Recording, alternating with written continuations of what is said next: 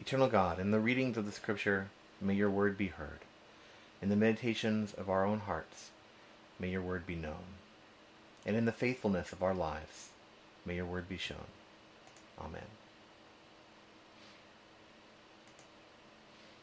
Our reading today comes from Matthew and Luke. On the first day of the festival of unleavened bread, the disciples came to Jesus and said, Where do you want us to prepare for you to eat the Passover meal? He replied, Go into the city to a certain man and say, The teacher says, My time is near. I'm going to celebrate the Passover with my disciples at your house. The disciples did just as Jesus instructed them. They prepared the Passover. That evening he took his place at the table with the twelve disciples. As they were eating, he said, I assure you that one of you will betray me. Deeply saddened, each one said to him, I'm not the one, am I, Lord? He replied, The one who will betray me is the one who dips his hand with me into this bowl. The human one goes to his death, just as it is written about him.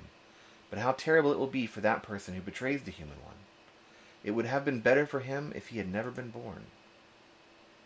Now Judas, who would betray him, replied, It's not me, is it, Rabbi? Jesus answered, You said it.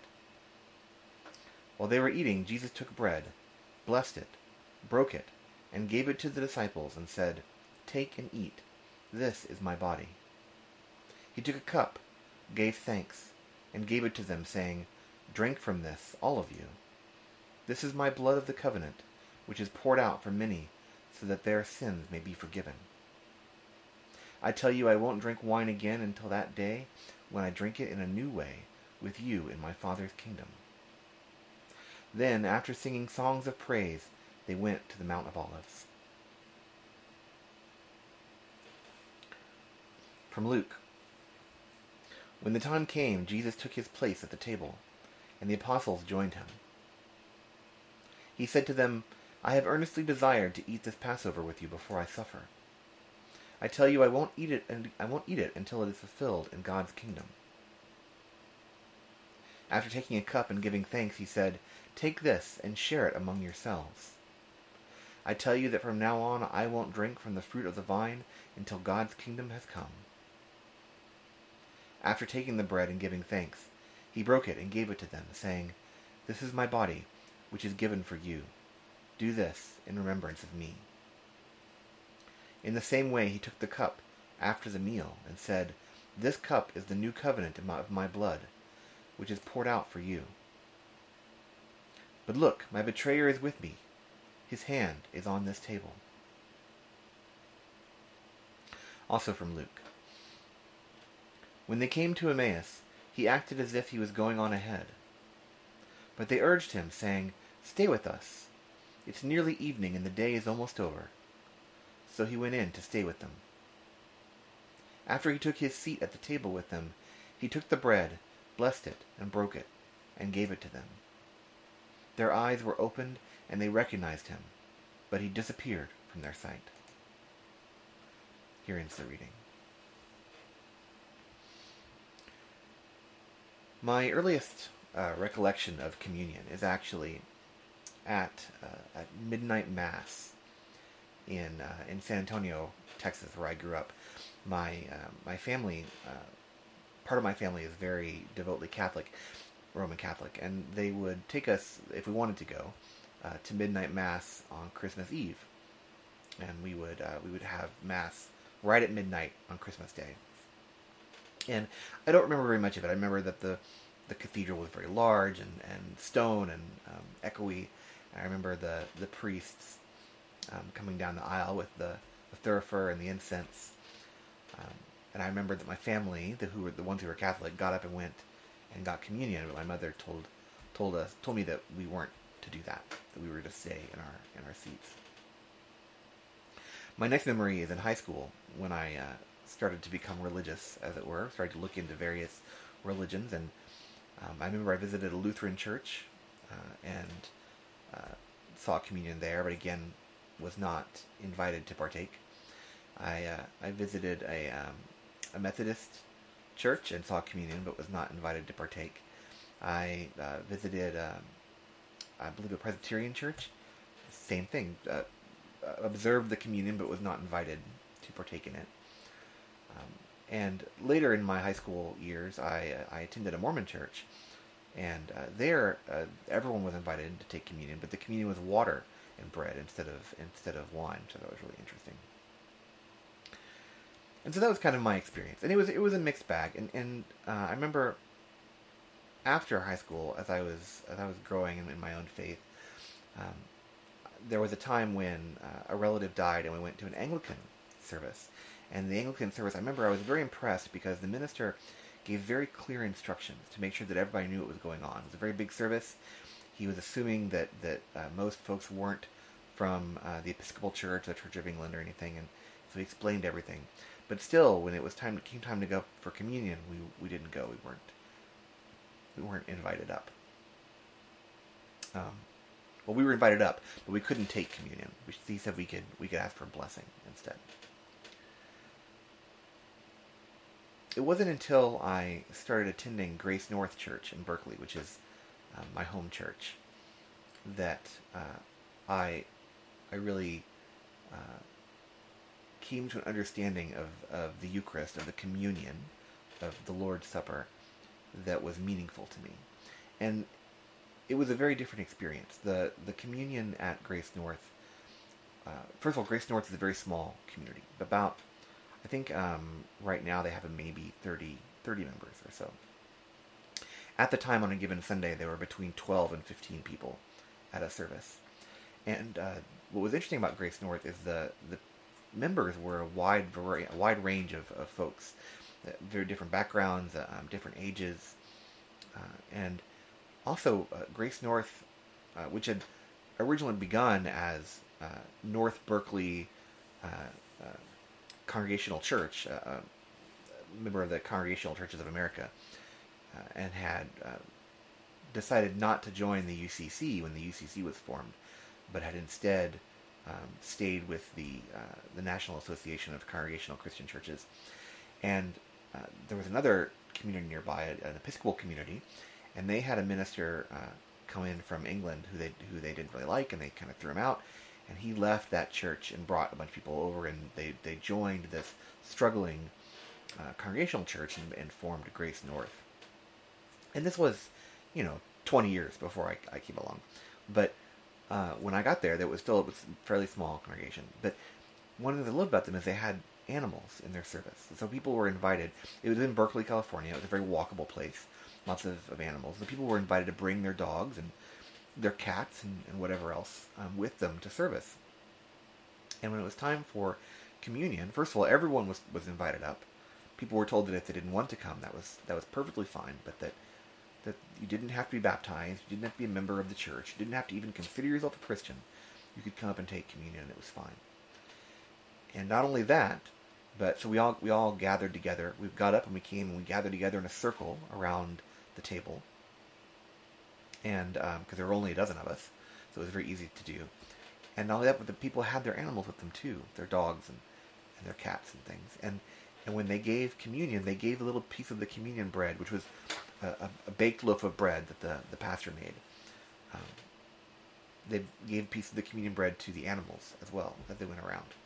And I remember thinking how amazing a thing it was. And I asked the, the minister there is a, a good friend of mine, and I asked him uh, later, um, you know, why, why, how did this come about? What, what, what was the, the behind this? And because when I told other people about this, they were they were shocked, um, you know, shocked that we would give the communion bread to, to animals. And uh, his point was that the people were were concerned that uh, members of his community had been concerned about the fate of their animals after they died, and that they felt like um, you know they needed to also receive the communion to be you know to be saved, I guess, uh, to to be you know uh, reunited with them in the afterlife, and that um, John, who was the the pastor there, he felt like it was his his duty to to minister to his his community, and so he you know he he did this, and it caught on. It became a very popular thing. And so that was kind of my, my first experience of, of communion that was that was meaningful to me. It was small. It was a, a really around the table you know, I got to know everybody there. Uh, it was a very different experience from the kind of megachurch communion where they pass around cups, or uh, the, the the Catholic communion I'd seen where everyone comes up and kneels at the altar rail, and the priest, you know, puts a puts a, um, a wafer in their hand and things. And so it it really found you know became the foundation of my faith in a lot of ways, and communion still is the foundation of my faith um, in a lot of important ways. And it's been really difficult for me over the past year to not be able to do communion on a regular basis um, because of COVID nineteen. I can't travel anywhere. I I was attending for a long time a, an Anglican church here in Tokyo and going to communion uh, there, and uh, but I haven't been able to go because of COVID. And then on top of that, um, when I began Community Universalist Church, I couldn't find a really good way to do communion as part of the service. Uh, now I have a space that's much more conducive to it, but I, just couldn't make it work. It didn't, didn't work in the way I liked. And uh, also, as I became um, more interested in, in, Universalist Christianity over the years, and as I looked into it, especially as I was getting ready to be ordained, um, I, I, really had to rethink what communion means to me, what what it means to a Universalist uh, perspective you know, just a little bit of history about communion and why why I think it's important to me. You know, we saw in the reading, we saw uh, the the two verses. Now, there's a verse in Mark as well, but it, it it's pretty parallel to the Matthew verse that describe the Last Supper, Jesus' Last Supper, the the the um, the Passover feast that Jesus had with his disciples before uh, he was crucified. Uh, interestingly enough, John doesn't contain this story. Uh, John has uh, washing of the feet instead. But it's the same kind of thing. They're all getting together. So these stories were obviously very important to the early Christian community, and obviously a very important part of Jesus' ministry. And in fact, you know, if, if you look at Jesus' ministry as a whole, if you read through all the gospel texts, one thing, if, if you were gonna if you were gonna point out one thing that Jesus did, there are a couple things you might point out, but but one of the most important for sure, and personally I think the most important, was what uh, we often call table fellowship. And table fellowship, uh, I know fellowship can be kind of a gendered term, but table fellowship refers to um, coming around the table and having a meal together with people. And this was a thing that was um, becoming uh, an important aspect of the Jewish community at the time that, that Jesus was, was there. But the difference is that the Jewish community would only have table fellowship with folks who were ritually clean, ritually pure, because they didn't want to uh, become ritually unpure themselves and have problems when they visited the temple for prayers and things. And so there was all of this purity culture around uh, table fellowship, around eating together. And Jesus really bucked this trend. He, you know, he sat down at a table with with well-to-do religious figures of his day, but at the same table he brought uh, the poor and the needy and, and prostitutes and uh, tax collectors who tax collectors were, were considered um, bad people uh, in a lot of ways because they were they were working for the Roman government. So they were they were kind of working for the oppressive Roman government that was oppressing the Jewish community.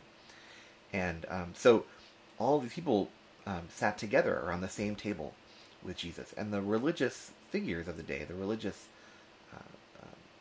community of the day, the, the religious authorities, were not happy about this. They, they, they constantly complained to Jesus that he did this.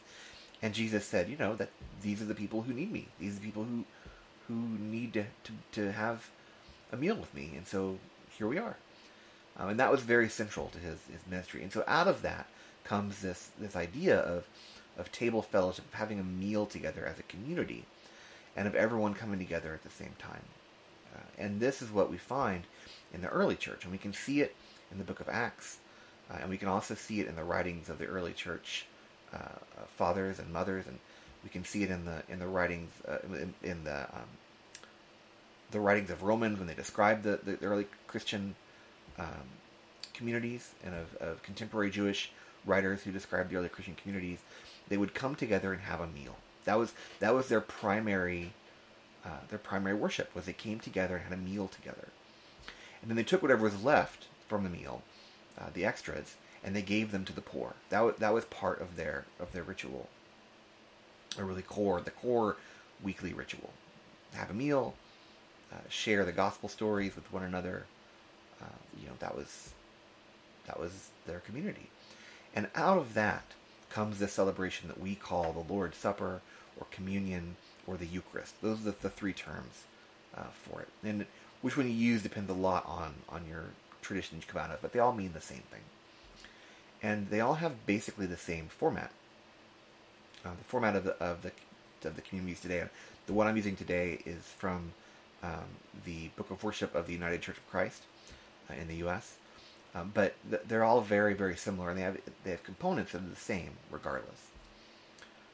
But that took a long time to come about. When the you know early the early church had this table fellowship, by the time of the Re- of the Reformation in the 15th century, um, the communion had diverged significantly from its original um, its original form. So the the communion of um, the 15th century, in both, uh, I believe, and I'm not a, I'm not a, a scholar of, of, Eastern Orthodox Christianity, so I, I, could be misspeaking, but in both, I believe the Christian and certainly the Roman Catholic, uh, I mean the, the Eastern Orthodox and the and the Western uh, Roman Catholic um, communities, the the communion was performed by the priest and not by the people and there was a lot of discussion about this. And certainly, uh, it's my understanding, and again, I, I, could be wrong. It's my understanding that in Eastern Orthodox um, churches today, that the the communion is still more about the priest uh, uh, communing with God than about the people. But speaking from the Roman Catholic side, the, the priest would face away from the congregation. The table would be up against the wall at the back of the church.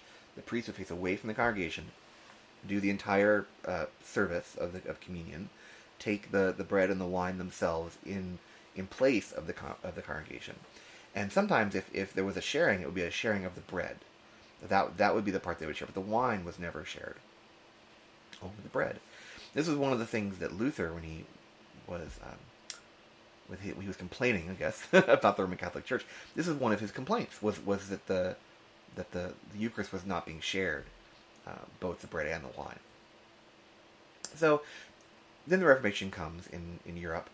Uh, the three big figures of the Reformation are Luther, Zwingli, and Calvin.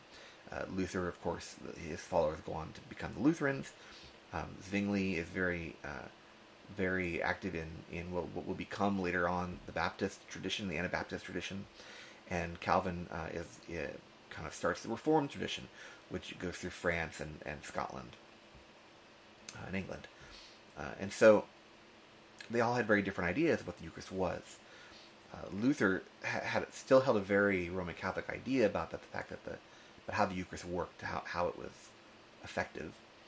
Um, but he just had some he had some some differences that were very important in the day, but but now are probably not as important as they were. And in fact, the Roman Catholic Church has, has changed a lot of their views um, to be more in line with Luther over time, and all kinds of things. But um, what's important is is that he had a very kind of metaphysical understanding of it. He felt like it was, um, you know, it, uh, it was the saving or part of the saving act. By by having the, the bread and wine, um, you were you were uh, being forgiven for your sins and, and, and taking on grace. Uh, Zwingli swung completely the other way. Zwingli uh, thought that the Eucharist was simply a memorial service, a memorial feast to remember something. Had, he figured it had no real metaphysical um, effects, except that um, Jesus was present in the, with the community during during the meal. But but the actual bread and wine were just bread and wine. They, they, they weren't the body and blood of Christ. They were just bread and wine, and it was a it was just a memorial feast. Whereas Luther thought they were the actual, the physical body and blood of, of Christ. And then Calvin was kind of in between, and and um, uh, Calvin felt more closely uh, to Luther on the on the the nature of of the communion, but he uh, he also felt very strongly in, about who should who should have it, who shouldn't. He felt like only people who were right with the with the community should be taking communion.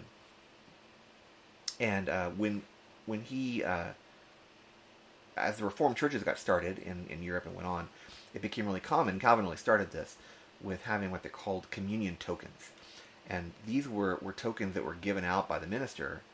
And basically, when you showed up for communion, you had to you had to present your communion token to receive communion, and it allowed the the congregation to have strict control over who was receiving communion and who wasn't. If you if you were um, uh, misbehaving in the eyes of the community, the, the priest could could you know um, take back your token or not not give you one that week, or that later on these turned into cards where they would you know you'd have to get one every every week to be able to take communion and these kinds of things.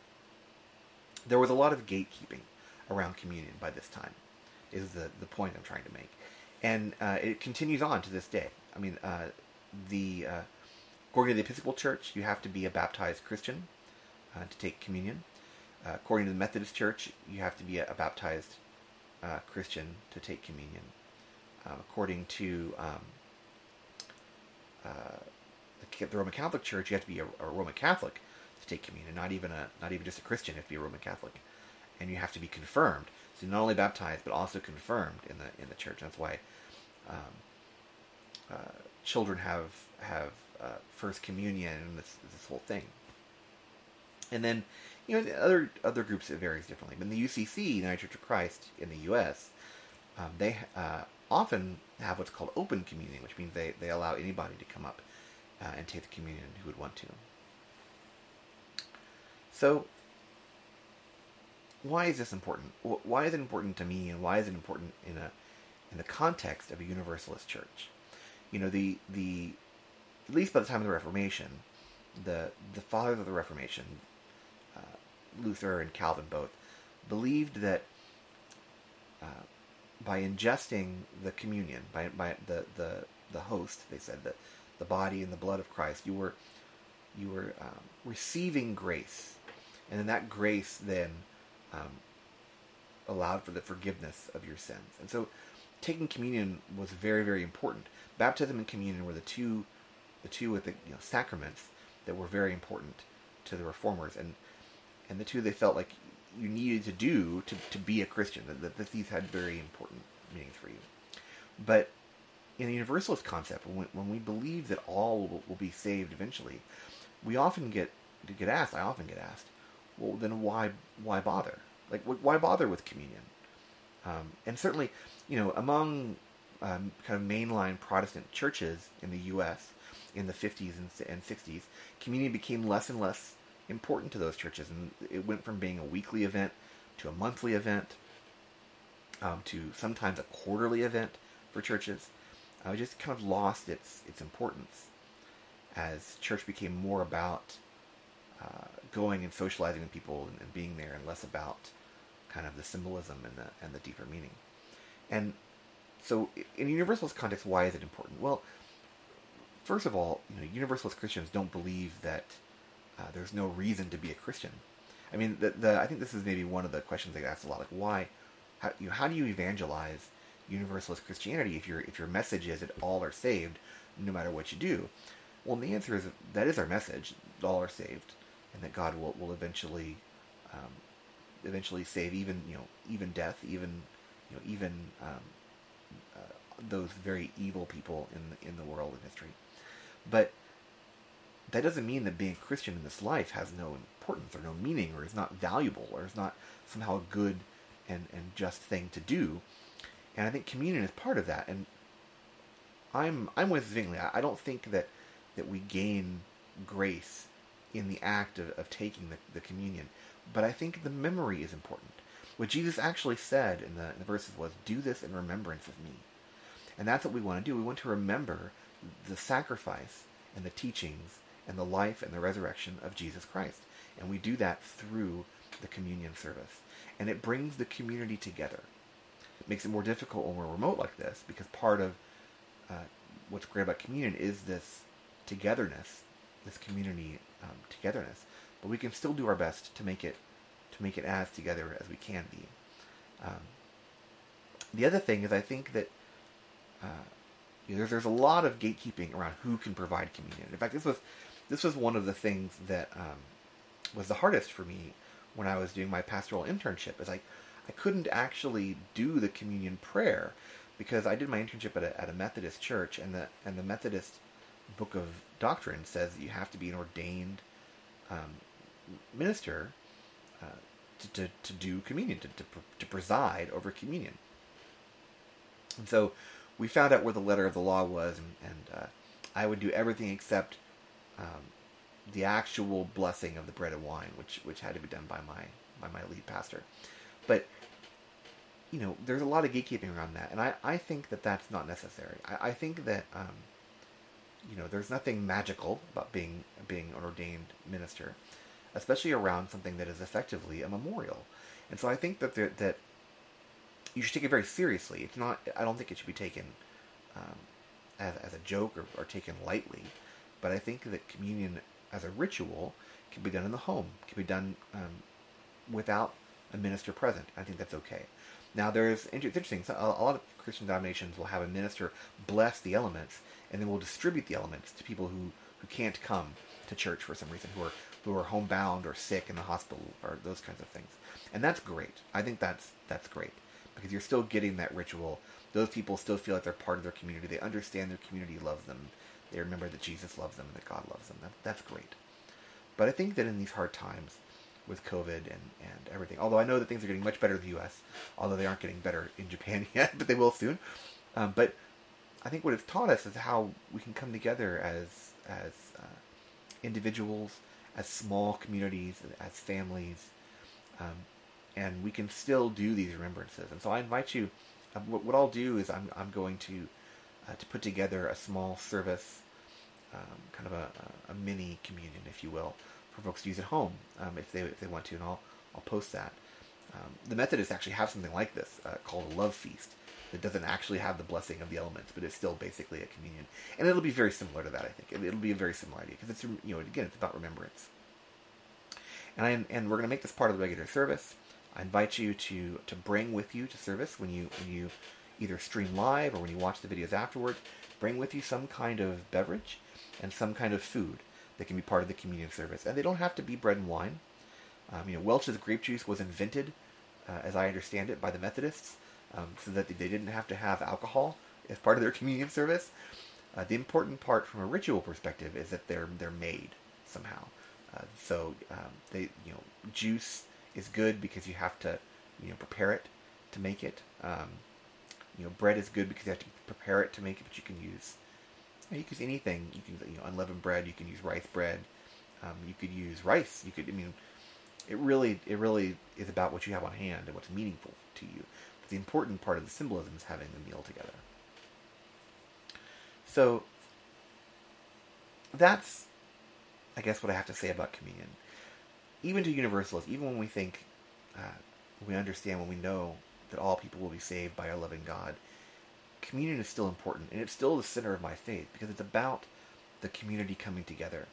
It's about remembering, remembering who we are, and why we're doing it, remembering the sacrifice of Jesus Christ so long ago, remembering the conquest uh, of death by God, remembering that, that, that we are the body of Christ in the world um, sent here to to make the world a better place, and that we can come together as a community uh, through this experience of communion to help re-energize ourselves for that for that uh, work in the world. So uh, I invite you after this to to join me in communion and to join me um, from now on uh, as we go on in communion as well. And I hope you really think about communion and what it means to you and and um, you know so for some people um, the the metaphysical aspect and the, the, the mystical aspect of communion with God is very important. I don't want to downplay that. I you know I do feel that that Christ is, is present in a real way with you when you sit down to communion, when you sit down uh, to the Lord's uh, Supper. I also want people to realize that no one can gatekeep communion. The, the table that that we have communion at is not our table. It's Jesus' table, and Jesus invites everybody to come to it. Certainly, I don't want you to go to a Roman Catholic church and go up and have communion, you know, to to spite somebody. but but I want you to know that God doesn't have any such gatekeeping in, in place, and Jesus doesn't have any such gatekeeping in place, and all are welcome to partake, no matter who you are. You, even if you don't consider yourself a Christian, even if you don't consider yourself a follower of Jesus, you know, you might find meaning in this in this remembrance and thinking about this, and that's that's the important part. Amen.